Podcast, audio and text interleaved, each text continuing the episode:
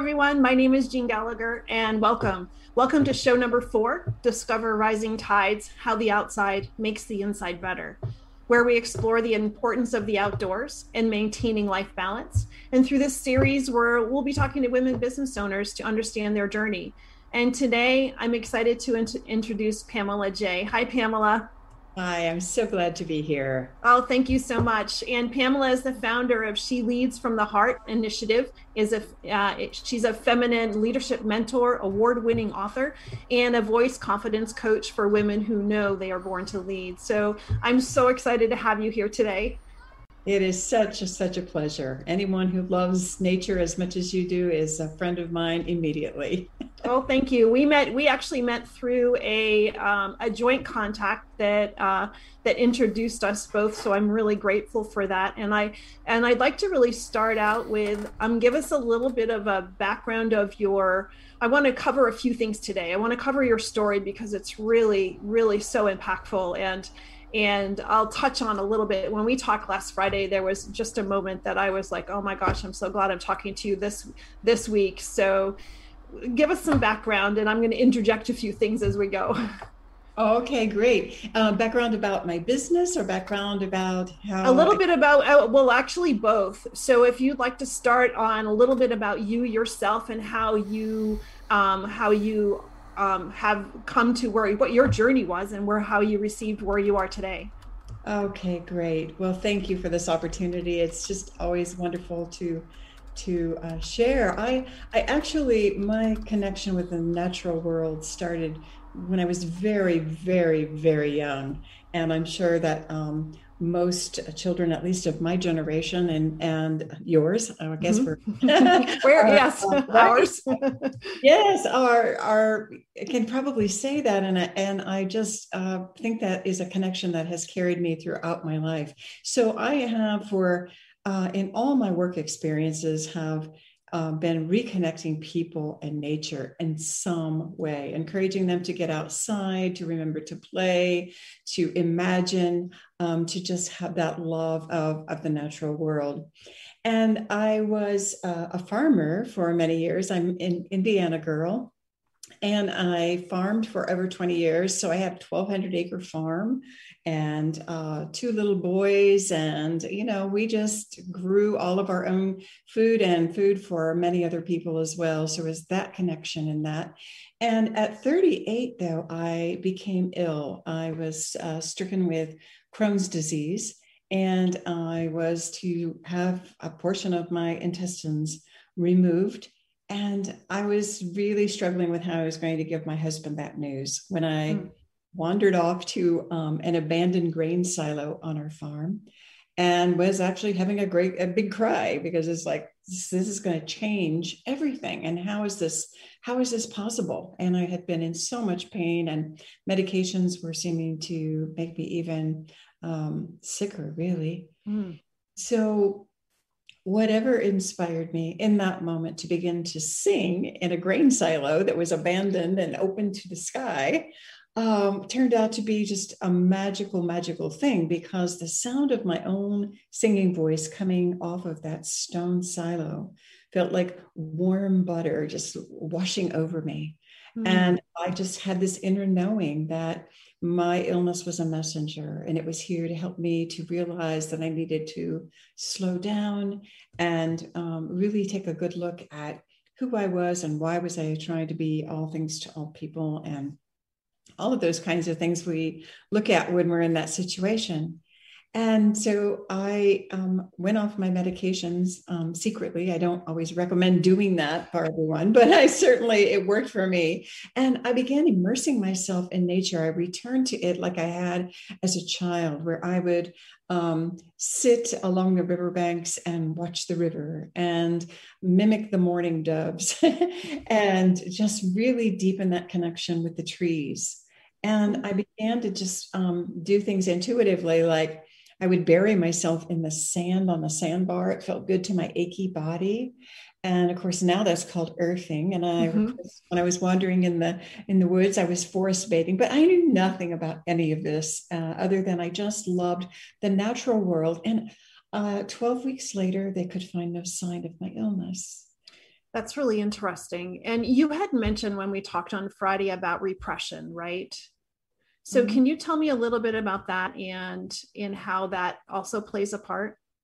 Yes, um, I came to see that um, I believe the reason that I got ill was that I had stuffed some of my natural gifts. I um, I had to quit college and give up a music career when my mother got ill as a teenager, and I went home and um, and then um, things happened in our family and i ended up um, taking a leadership role in the family. Mm-hmm. and so i put my music away for 20 years. I did not sing for 20 years. So naturally singing in the grain silo would have unlocked a lot of that grief and sadness and sorrow that i had stuffed away for so many years.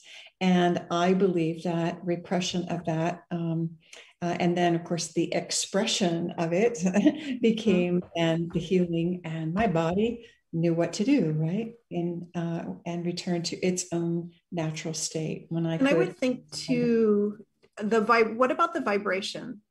Oh yes, it's all about that. And again, I didn't know anything about vibrational healing. And gosh, now I, have been studying this now for 30 years. It's like, how's that possible? And and um, how how can something like that uh, occur. And then you find quotes from Edgar Cayce, and he says, you know, music and sound are the medicine of the future. And you go, oh, okay, yes. So, yes, the vibration of that, right? It helps to stimulate um, our hearts and um, our cells in our body and mm-hmm. reawaken them to their natural state. Makes sense, mm-hmm. right?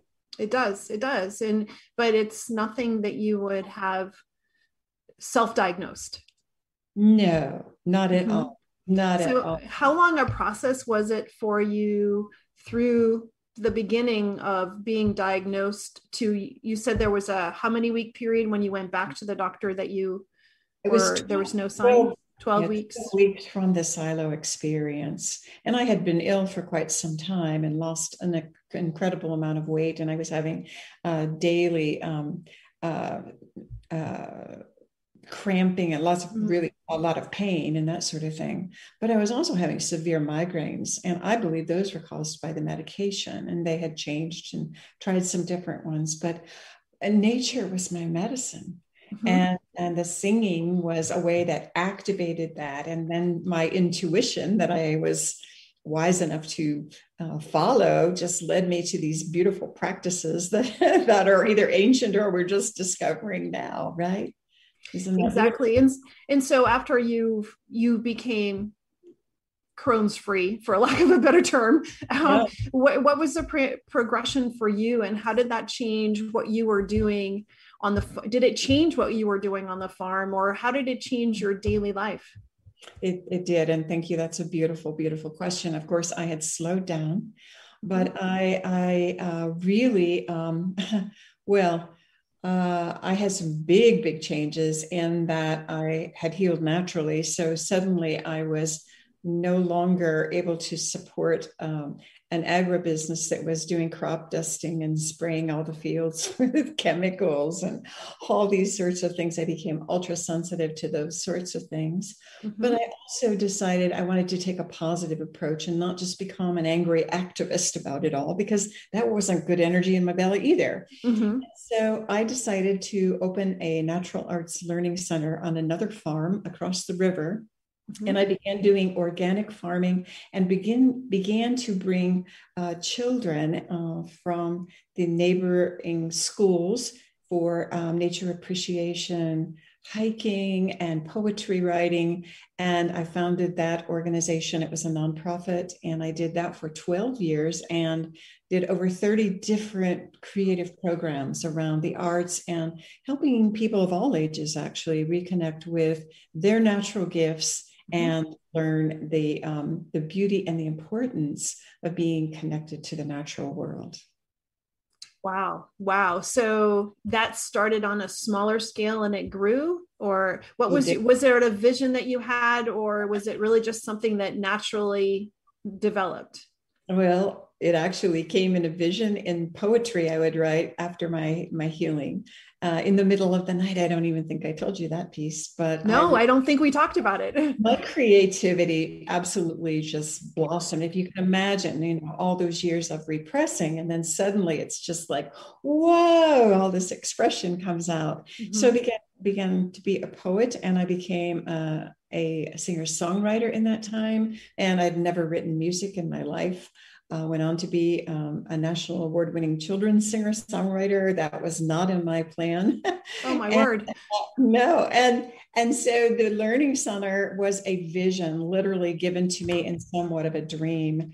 And I, I was told that it would be grown very organically with a philosophy that I was to call RIMBY, R I M B Y, right in my backyard. Uh-huh.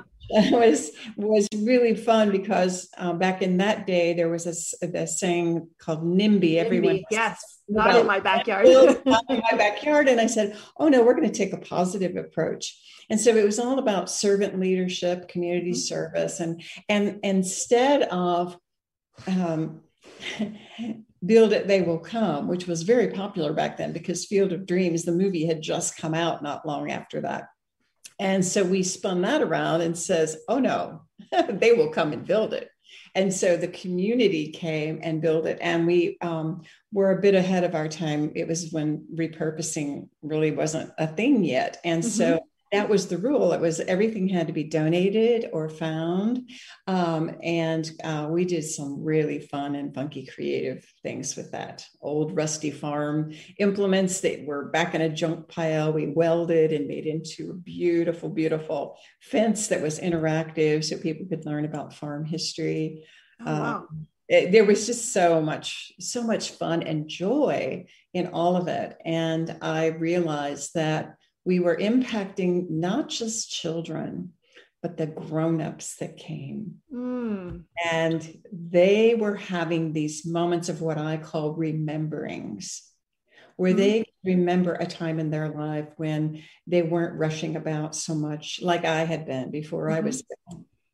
And that is what inspired me then to do the next phase of my business after I closed my learning center.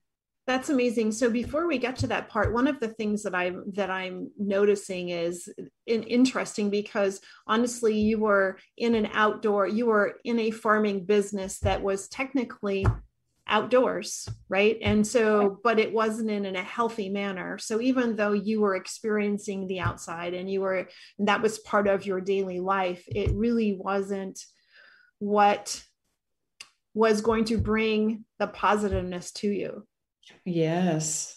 And and I have so much respect. I was a soil and water conservation supervisor too before I got ill. And on the plant a tree committee, I was doing all of these things around the environment.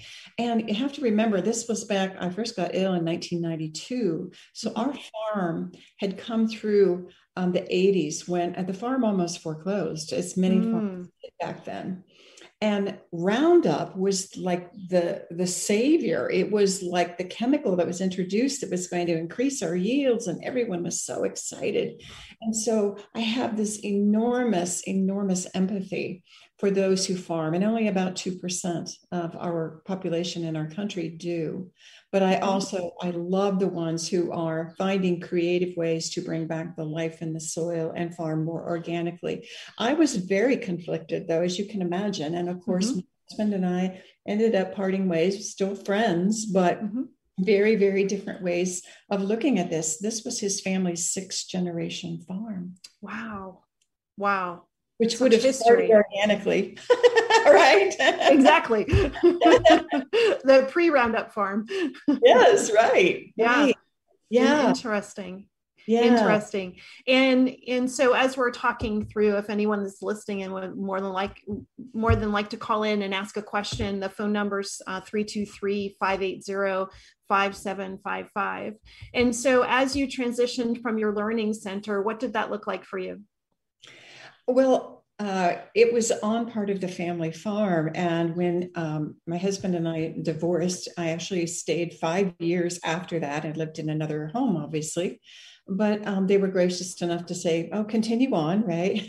By then, we'd become very popular and had gotten a lot of regional attention. Initially, we were a little too far out there, and the whole community wasn't sure what that was about. But anyway, in time, it, it was wildly successful. But I just felt like I was done. And what was really pulling me was how can I help women like myself mm-hmm. who were living this life and not feeling like it was their own? Who had another calling perhaps that they had sort of shoved away. How is it that I could help those solopreneurs and entrepreneurs mm-hmm. that wanted to really kind of ride the cutting edge and look at new ways of doing things. I had been through a lovely process over those 12 years and learned how to do that very organically, and miracles happen. I mean, things you just cannot make up, right?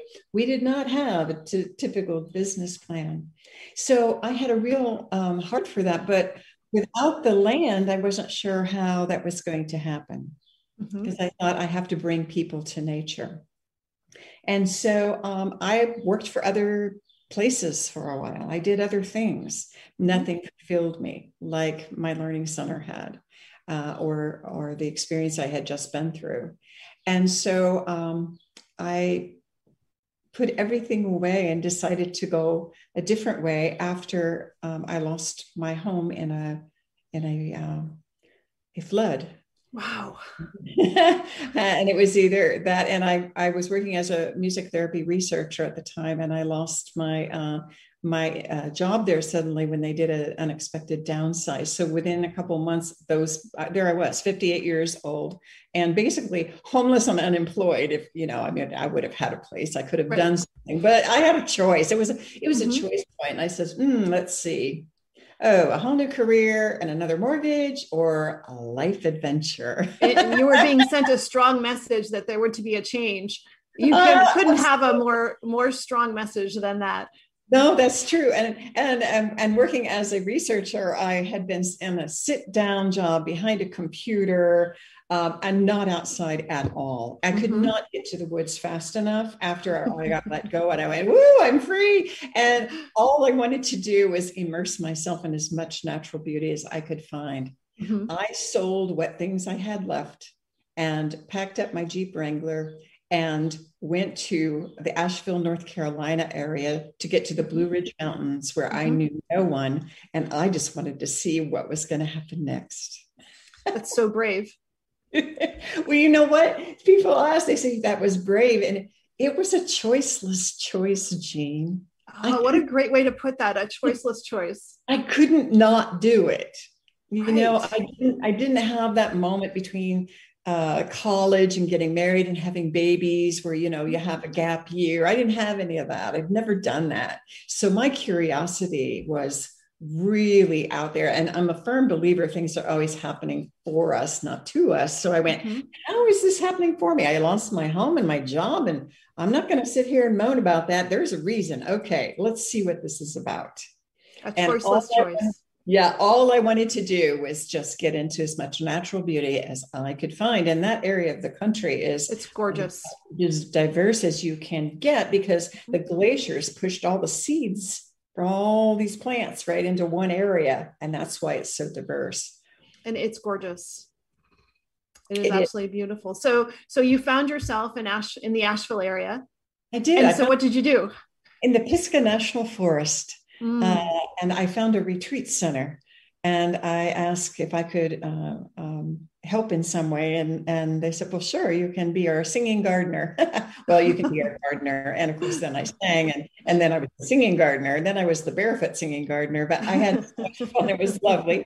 And i worked around the mountain at a uh, organic uh, bed and breakfast and i just gardened. I sang and gardened right? Sang and wow. gardened wow but people came to this retreat center from all over the world. It had been there many years and it was built, uh, it was RIMBY. It was so RIMBY, you know, everything was natural and just these funky, beautiful buildings. And people mm-hmm. would come there to slow down. And I went, oh, I could teach women's retreats here. And so the owner said, absolutely, you may.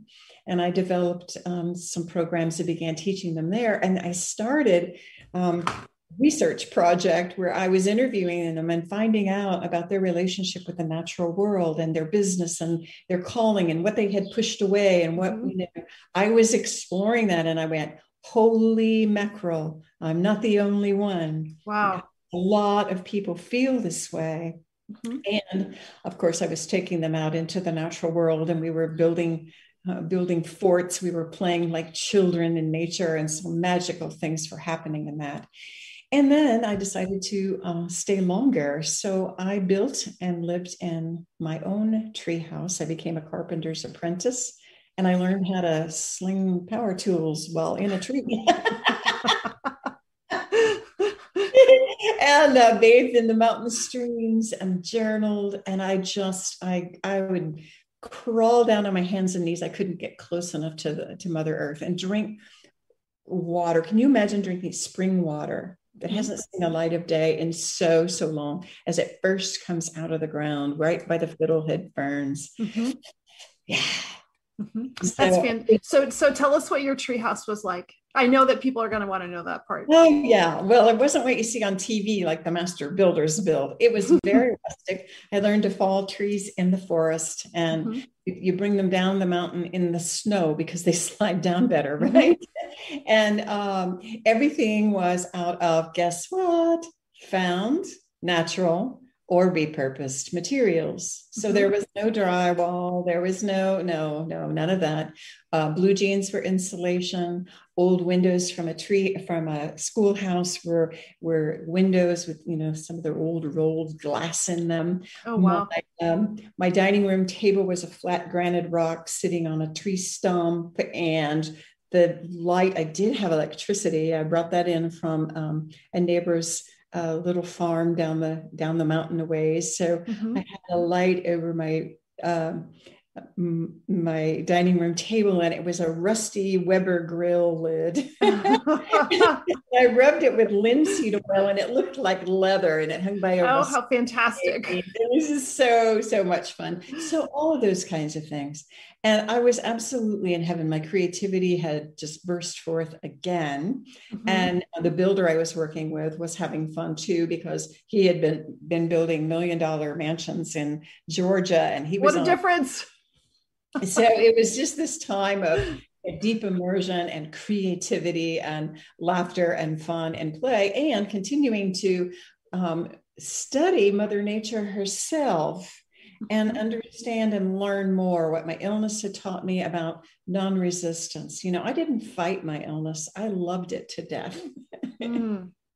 Right. You know, I heard I was, and I can't remember, it was probably a podcast that I was listening to just this past week and they were talking about people embracing the the challenges that are happening versus holding on to and and and clutching the problem but embracing it and letting it be and mm-hmm. that mindset makes such a difference in the healing process it, it really does and i've studied this a lot and those who um, i worked for a time um, for hospice and i was helping um, patients pass with greater ease and really mm-hmm. i you know i would sing and of course they would they would relax you know into that and they would surrender into that and that was what was helping them fight their fear of dying and it was so beautiful and so rewarding. But I do remember the day I sat down and I said, no, wait a minute.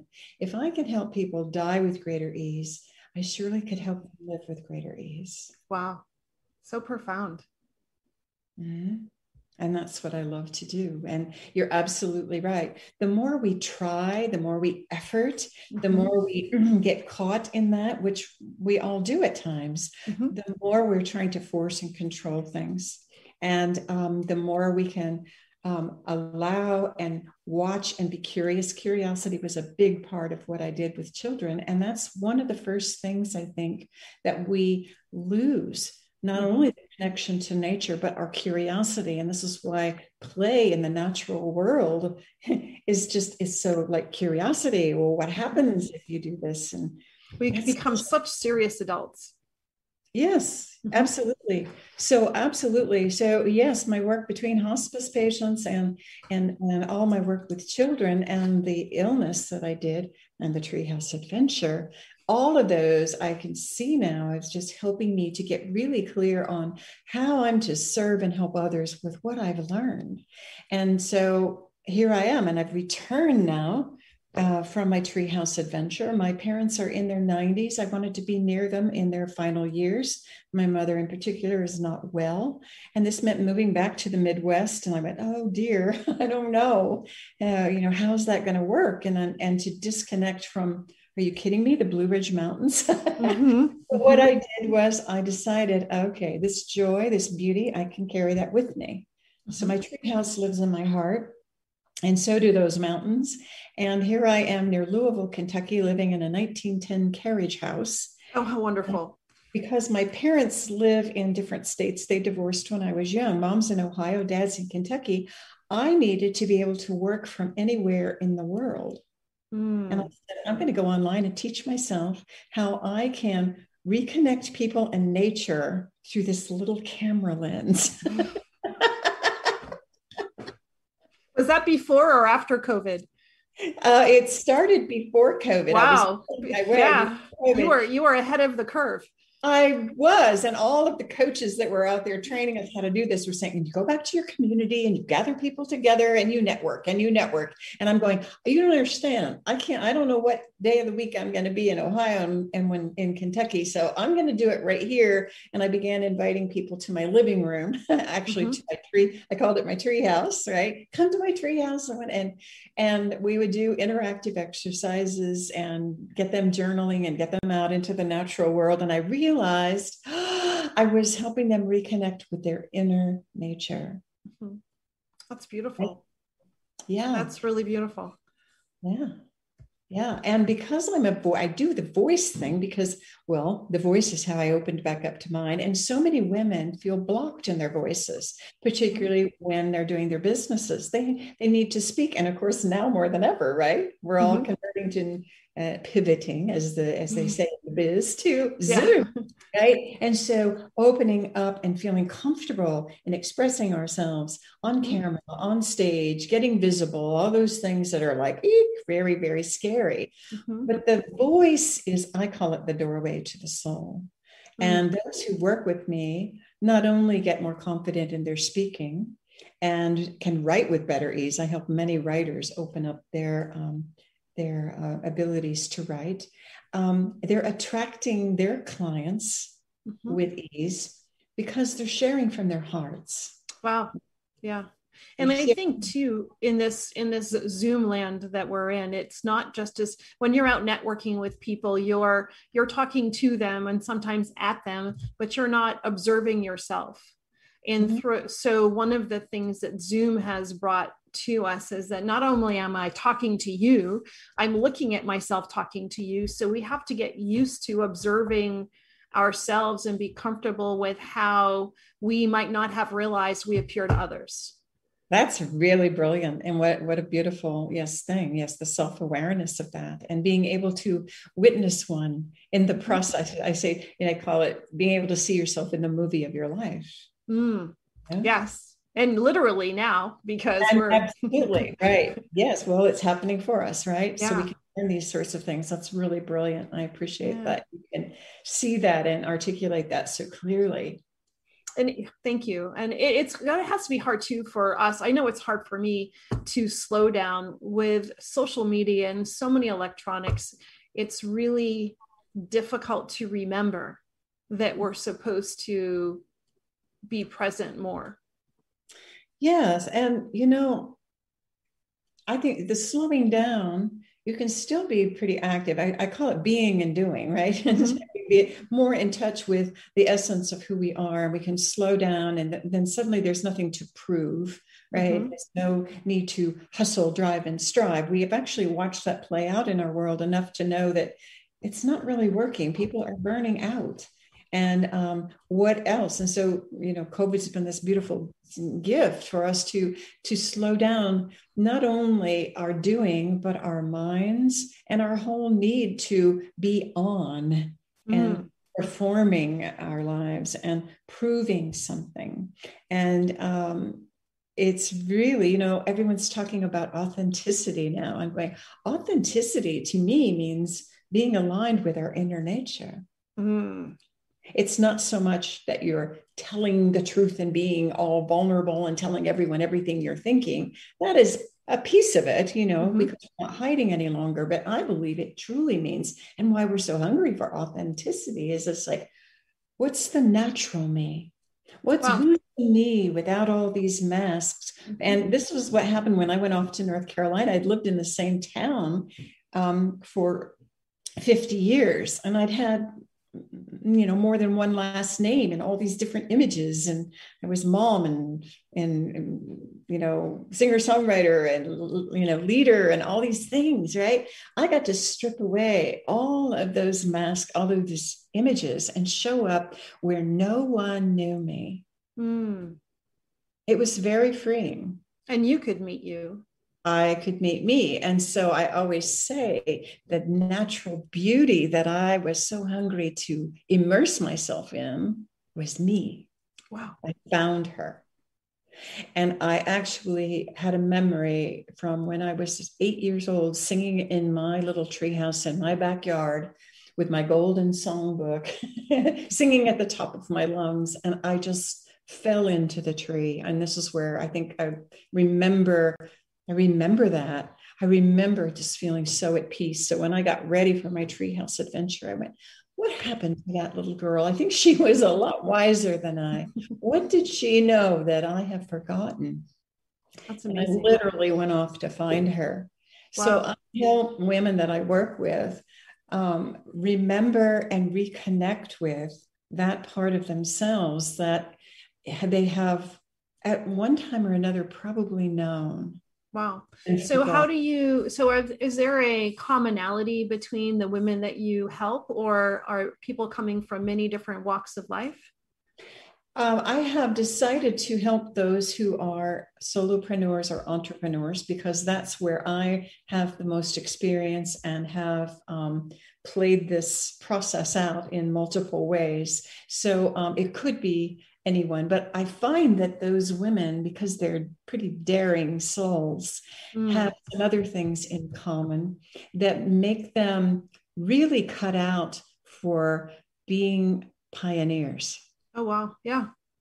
And it's things they may have denied, things that they think they have to overcome, like you know the fact that they can observe themselves in the movie of their life because they're more introverted by nature Mm. And the world and society is saying, you have to get strong and get build up your confidence. And then you get out there and they're going, oh, that sounds horrible. And they think they're afraid. And I show them that they're wise because they're tapping into a whole new way of doing things. It's a different paradigm.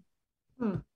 Interesting. And yeah, and it becomes more intuitive then, correct? It's very intuitive, and they're doubting their intuition, right? Mm-hmm. Many of them have also had um, experiences like I just um, described, and they've forgotten that part. So mm. um, when I meet with them on Zoom, I use clarity, my guitar, and I um, build a an energetic silo of sound, creating a space around us. And I invite them to come into that with me. And we just explore, and they, they, they have rememberings of times in their own life when they felt really deeply connected to the natural world and to this more relaxed part of themselves and realize that that never really went away it just got covered up and hidden like it had for me in my in my illness. Interesting. Interesting. And so, do you do this one on one or are you meeting with them in groups?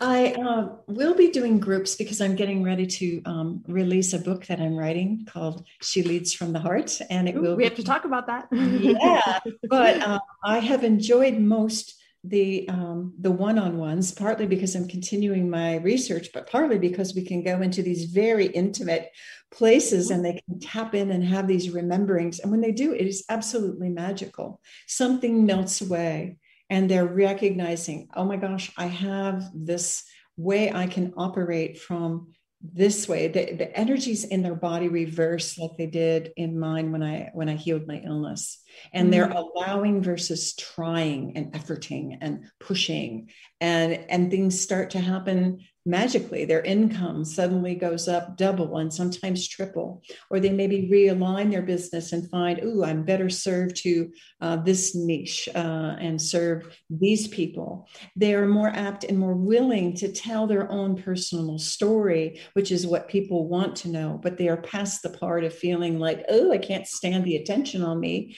they're shifting from I have to sell and make uh, sales to keep my business going to, oh my gosh, all I do is share what I'm passionate about. And I am speaking from what I call magnetic presence mm. instead of a magnetic personality. Oh, and there's research now there's so much research out now that backs up everything that i learned through my illness and what i've intuitively been teaching mm-hmm. when i work with my clients we start with the voice and they actually do recordings that we send back and forth to one another and they hear their voices begin to drop into the really? resonant chamber of their heart i call it the heart voice and wow. it it come becomes more full. It's less strained. It's less up in their head and they're not trying to force everything.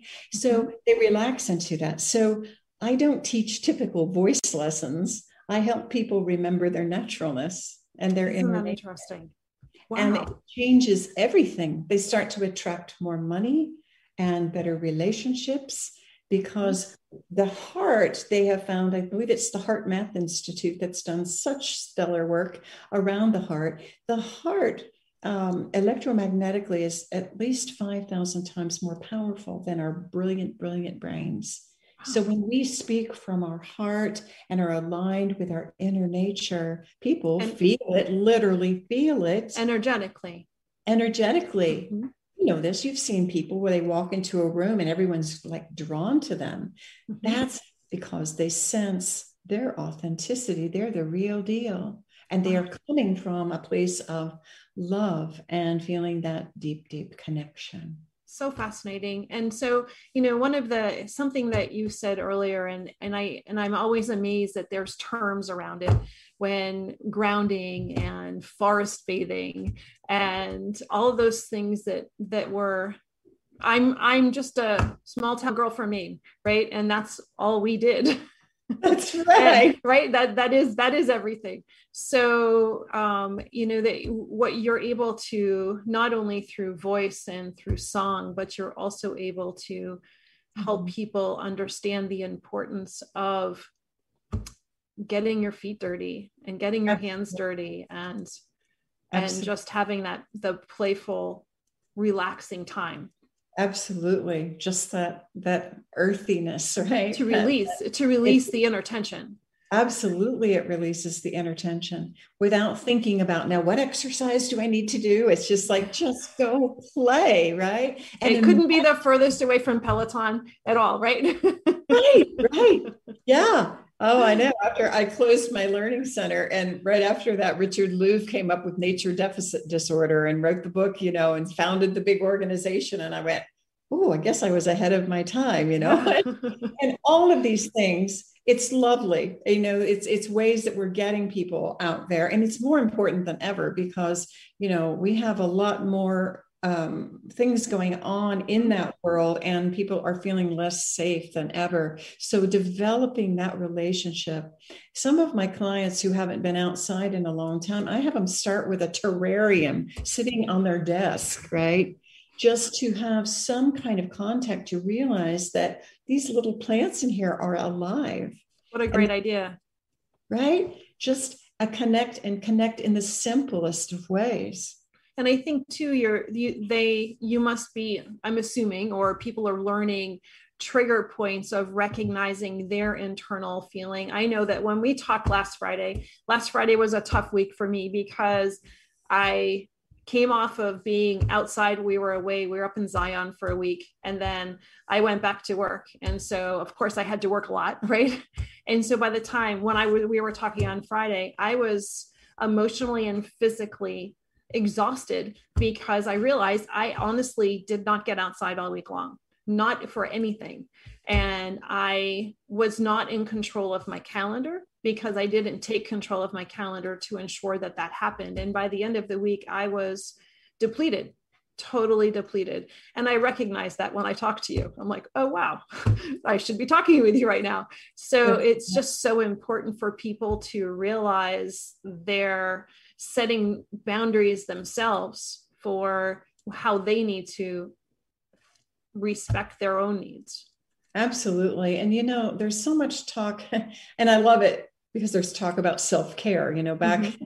Back in the day uh, that I had my learning center, eh, people weren't even talking about that yet. I developed a program called Nurture the Nurturers to help um, get uh, nurses, doctors, all the caregivers outside. And like, we don't have time for that. No, we can't. and so I laugh.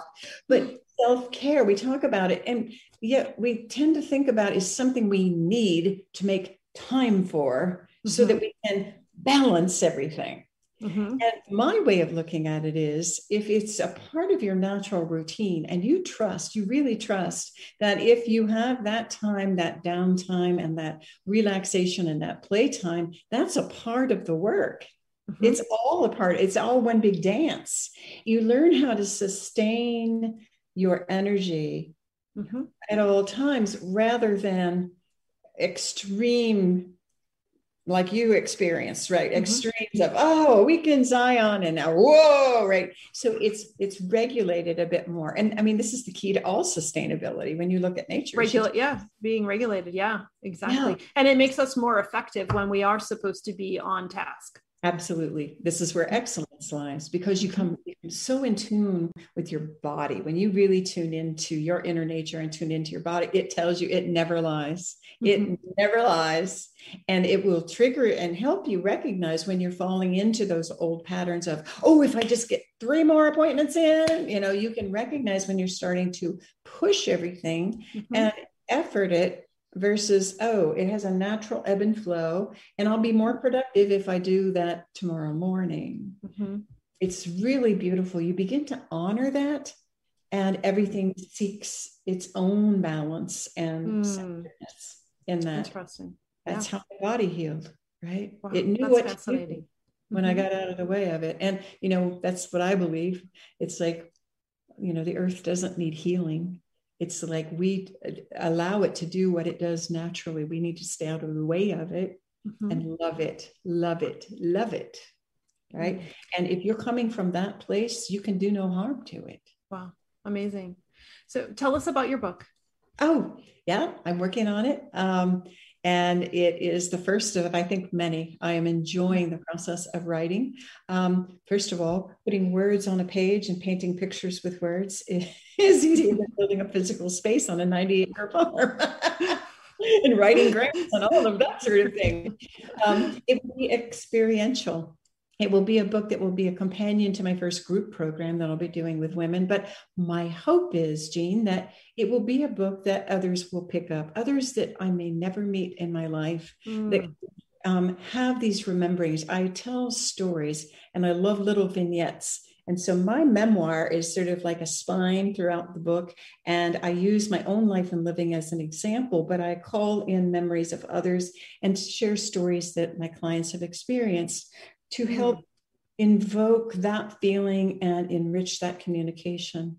Um, and those different stories are going to touch different people in different ways. Mm-hmm. So I say read it through the first time, and then after that, just pick it up anywhere because certain things will resonate with you. And and then there are what I call magnetic presence activations, um, which are little um, opportunities that I give you to go out and do something or journal about something or wonder about something. Mm. And they can look at first like unrelated. It's like, how's that going to help me be a better entrepreneur? But it's all interconnected, as we know.